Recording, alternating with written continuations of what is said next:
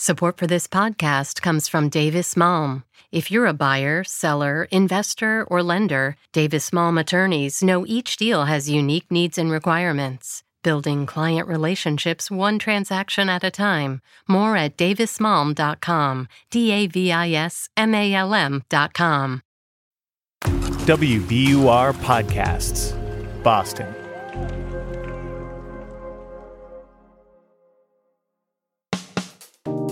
I'm Darryl C. Murphy, and you're listening to The Common.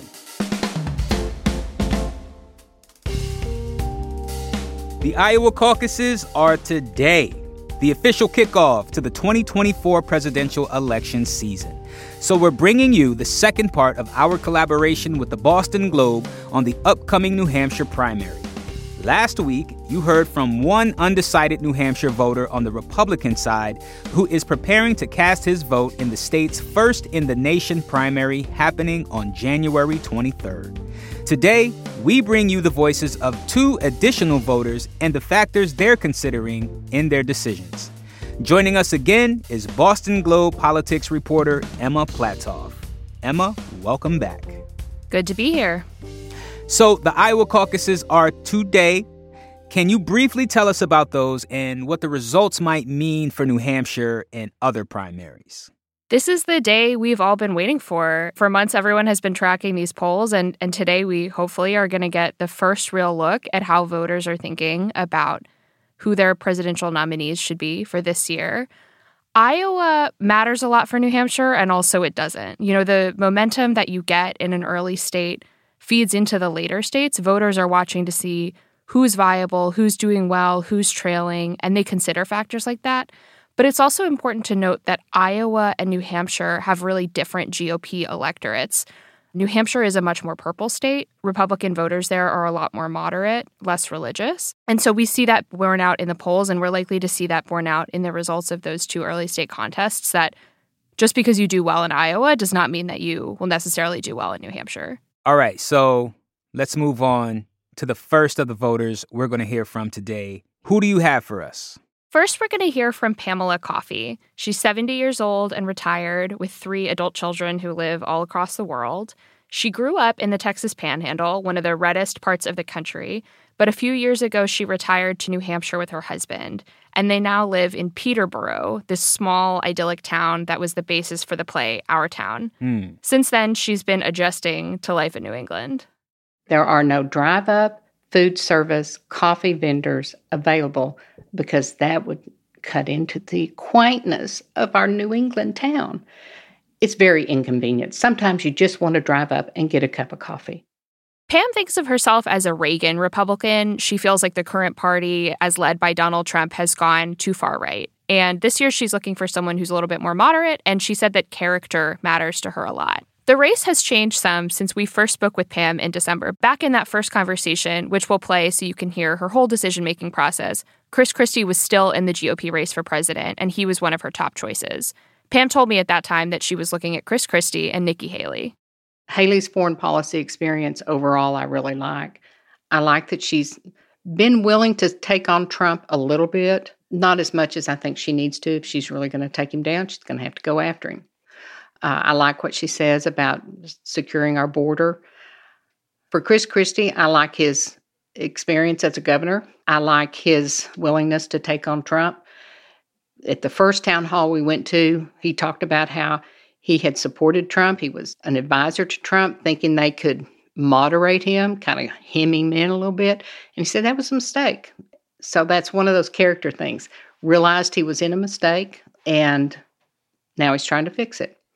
I like the fact that they're both governors. Governors have to deliver, governors have to keep people happy, they have to fix those potholes. That's why I think they make good presidents. They are not ideologues they're pragmatists, and we need pragmatists to get things done. Where are you on Donald Trump? Have you voted for him in the past? What do you think he represents for the country now? I have never voted for Donald Trump. We don't need middle school kids, we want grown ups. And right now, I think Joe Biden is better than Donald Trump. And for somebody that has always voted Republican, that's saying a lot. we're, you know, having this conversation in early December, just under 2 months until you'll vote in the primary. What are the factors you'll be considering between now and then as you narrow from 2 to 1? A lot's going to happen on the world stage. I'm not just a local person.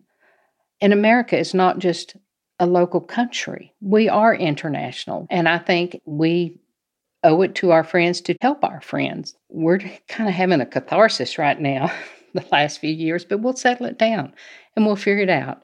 It's so interesting to hear you say that. I think a lot of people feel less hopeful than that. And I wonder where your faith in the nation comes from. What makes you such an optimist?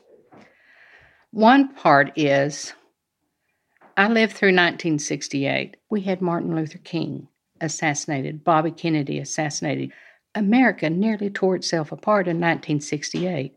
We kind of got over it and we moved forward. And it's just been my experience that people are good. There are more good people in the world than bad. And I just truly believe that. And I think most people want to be educated when they vote. I am a Christian and have been for, I don't know, 55 years.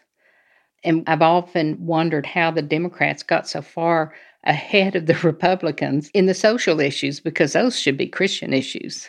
And I don't like abortion. Nobody likes abortion. The Republican Party is very pro birth, but they're not particularly pro life. They want that baby born, but they don't want to help that little mama with child care or help or education. I think that believers or Christians need to vote their conscience. They need to look not just at the policies or the politics of a person, but their character. And everybody's conscience may lead them to vote a different way. And I'm okay with that. Now, of course, Chris Christie has dropped out of the race since you talked to Pam. Do you have a sense of how that might be impacting her decision? I had the chance to catch up with Pam last week, actually, even before Christie dropped out of the race.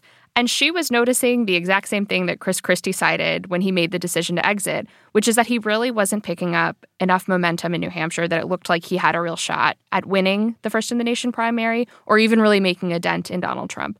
So Pam told me at this point she's leaning towards Nikki Haley.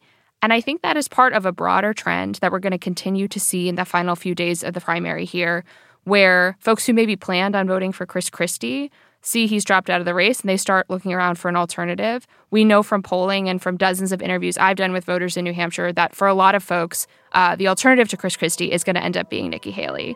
And we'll just have to see whether that gets her close enough to Donald Trump.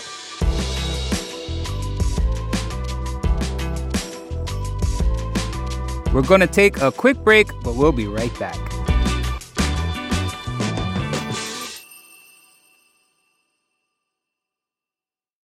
The world's clean energy future relies on ancient elements still in the ground. Without mining, there will not be a clean energy transition. But pulling them out of the ground comes at an environmental and human cost. Mining is intrusive, but the results are the building blocks for products that we use every single day. I'm Meghna Chakrabarti. Join me on point for Elements of Energy Mining for a Green Future. Five special episodes. Listen and follow On Point wherever you get your podcasts.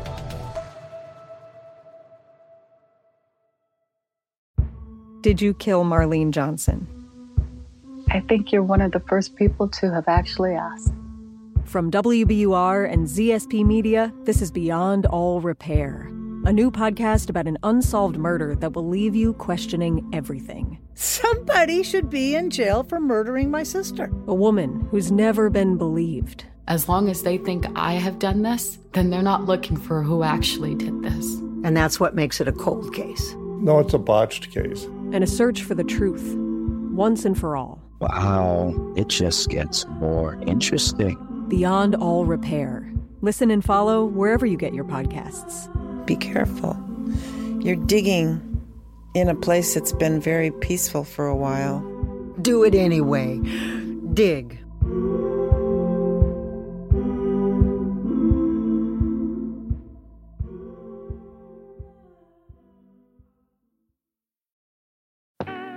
And we're back with more from Emma Platoff of the Boston Globe. Moving on to our second voter of the day. Who are we going to hear from now? Our next voter is James Tebow, who's a high school senior. He lives in Franklin, New Hampshire with his family. James describes himself as a nerd, and from walking around his room, you can tell he loves two things above all else Star Trek and politics. All right, I see Ronald Reagan quote on the door. Vice President Pence signed that for me. And then I also have a signed hat from President Trump when he registered for the primary a couple of weeks ago. Oh, wow. So Yeah. you were there in person for I that. was, yes. So I was actually planning on going down to the State House. James just turned 18, so this will be his first vote, but he knows more about politics than many of the rest of us combined. He attended the prestigious Boys Nation program last year, and he's writing his college essays about federalism. I wanted to know how it was going to feel to cast his very first ballot in a presidential election.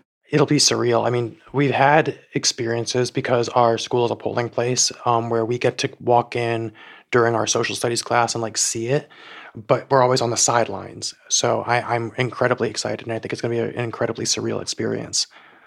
I know you said you're not sure yet who you want to vote for. Who's on the list? Um, really, right now it's between DeSantis and Vivek. I feel like Haley, I like her domestic policy, but her foreign policy just screams she's itching for war, and that makes me very uncomfortable. Especially, you know, as a draft age male, a bit scary. I think DeSantis is very strong. He has a proven track record as governor of Florida, but Vivek, he's a lot more anti-establishment. He's very well spoken and well researched. There's one candidate, of course, you haven't mentioned as being on your short list, and that's Donald Trump. Where where are you on him? Um, I'll vote for him in the general if that is who the party selects. And I, he's a very nice man. I've met him. He's very kind. But my concern is not in terms of him personally, but in terms of how the voters will react to him.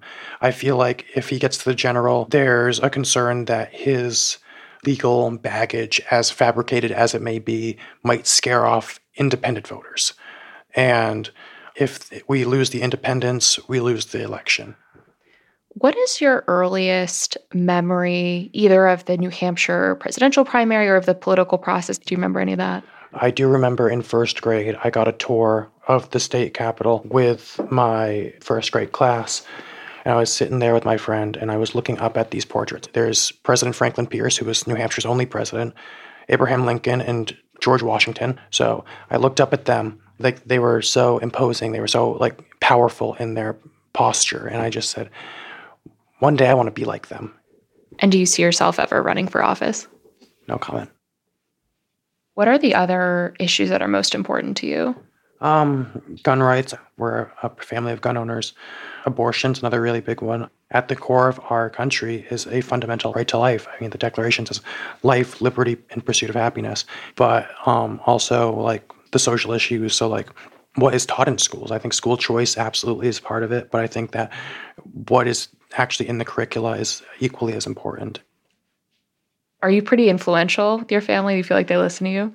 Yeah, it's computers and politics. I mean, whenever they want a recommendation for a political candidate or for a new phone or something, I'm I'm I'm the one who's there. James is actually now thinking more about voting for the frontrunner for Donald Trump. I asked him about this last week, and he was telling me that as he continues to see both Ron DeSantis and Vivek Ramaswamy struggle in New Hampshire, he's increasingly interested in voting for Trump and, you know, feels at this point like Trump has a better shot at winning the general election than what he had previously feared. Yeah, Emma, you know, I'm listening to these voters talk, and one thing that's sticking out to me is, you know, it's still very early in the race. The election's not till November. And who knows what's going to happen with Donald Trump, you know, the man to beat right now. As we speak, Trump is facing four criminal cases and multiple civil suits, and the Supreme Court is planning to hear a case to determine if Trump will even appear on Colorado's ballot because of his efforts to overturn the 2020 results. And let's not forget, Maine took him off of the primary ballot as well. So I'm just wondering, what do you say to all of that, Emma? Things are shifting a lot. And in the final few days before the New Hampshire primary, I think we're going to continue to see voters sort of consolidate behind fewer candidates in the race. You know, if we had been having this conversation six months ago, there almost were too many candidates to name. And now in New Hampshire, it really feels like it's narrowing down ultimately to Donald Trump and Nikki Haley. There's kind of a groupthink that's part of this, right? If, if you don't think anyone else is going to vote for your candidate, that might make you less likely to vote for them. Yeah. As you hear with James, getting a better sense that maybe Donald Trump could win a general election makes him more interested in voting for Trump in the primary. So it's this interesting feedback loop between the polls that we know are imperfect and the way people make their decisions. Mm. Well, Emma, thank you so much for joining us again and coming through to the Common to share your work with us. We appreciate it. Always good to be with you. That's Boston Globe politics reporter Emma Platoff. We'll be talking to Emma again on the eve of the New Hampshire primary for the last edition of this series on January 22nd. So check back in to hear how these three undecided GOP voters are planning to cast their ballots. Thank you so much for listening to this bonus episode of The Common, which was produced in collaboration with the Boston Globe. And special thanks to Boston Globe audio producer Jesse Remedios, who contributed to this project. We'll be back with our regular episode tomorrow morning. I'm Darryl C. Murphy, and I'll talk to you later.